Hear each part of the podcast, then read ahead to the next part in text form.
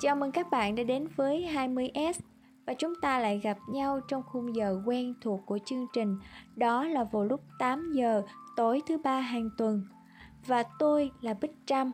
Ngày hôm nay thì chúng ta lại gặp nhau và Bích Trâm sẽ đem đến một cái podcast với tựa đề là Nghĩ về mẹ.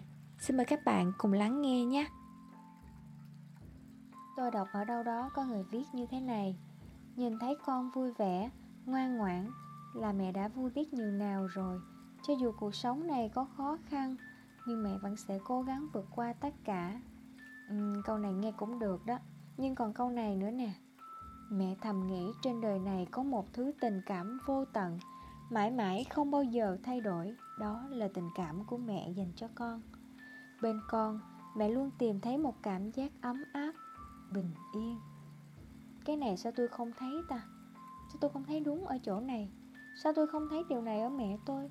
Sao không thấy mẹ đang hạnh phúc hay là ấm áp? Chỉ thấy một bầu trời đen tối, lúc nào mẹ cũng ồn ào cáu gắt. Tôi nghĩ câu trên chỉ đúng khi mẹ là mẹ của một đứa con nít, chứ không phải là tôi bây giờ. Bạn có bao giờ giống như tôi không? Mình và mẹ như hai nam châm có hai cực cùng dấu, gần nhau là đẩy nhau. Tôi và mẹ nói chuyện không quá hai câu là choảng nhau rồi. Rồi khi mẹ làm một điều gì đó cho mình không vừa ý, là tôi lớn tiếng hay trách móc không cần kể. Rồi chẳng thèm ăn món mẹ nấu, hay chẳng buồn gặp mẹ, chui tọt vào phòng, khóa trái cửa, rồi lấy mền trùm kín mít và bắt đầu làm bầm. Chắc chắn tôi sẽ đi ra khỏi căn nhà này. Thậm chí có những lần cãi vã với mẹ, tôi cuốn hết quần áo, chất lên xe đạp và bỏ nhà ra đi. Nói bỏ nhà ra đi nhưng chỉ đi về ngoại thôi. Nhưng dù sao đó cũng là nơi xa nhất đối với tôi rồi. Vậy là phát hết thế giới lên chiếc xe đạp mẹ mới mua, có két đạp về ngoại để đi bụi. Tôi dặn lòng là kỳ này sẽ đi luôn, không về nữa đâu.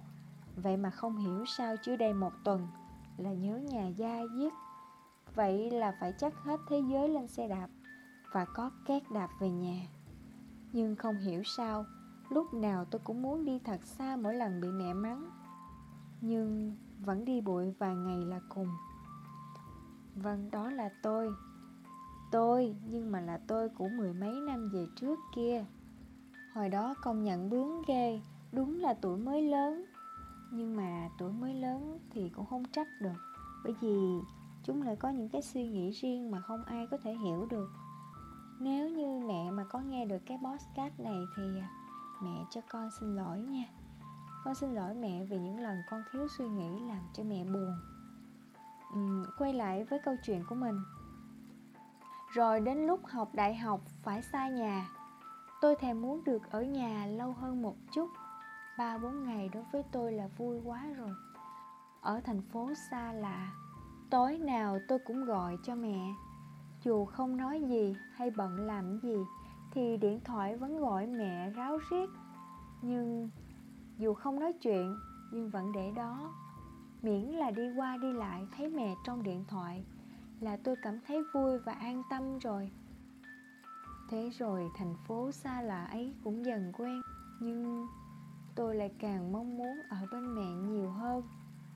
Tôi thì càng ngày càng lớn, mẹ lại càng ngày càng già đi trông thấy. Con người ta lạ thật, lúc có thì lại không biết trân trọng. May mắn cho tôi, mẹ tôi dù xa, nhưng khi muốn tôi vẫn có thể chạy tới và ôm chầm lấy mẹ, để ngửi mùi hương quen thuộc trên người mẹ. Muốn vẫn có thể chọc cho mẹ la mình. Đùa thôi, chứ tôi vẫn đang tự dặn lòng mình là hãy trân trọng những giây phút bên cạnh mẹ, vì mẹ không ở mãi bên cạnh mình đâu.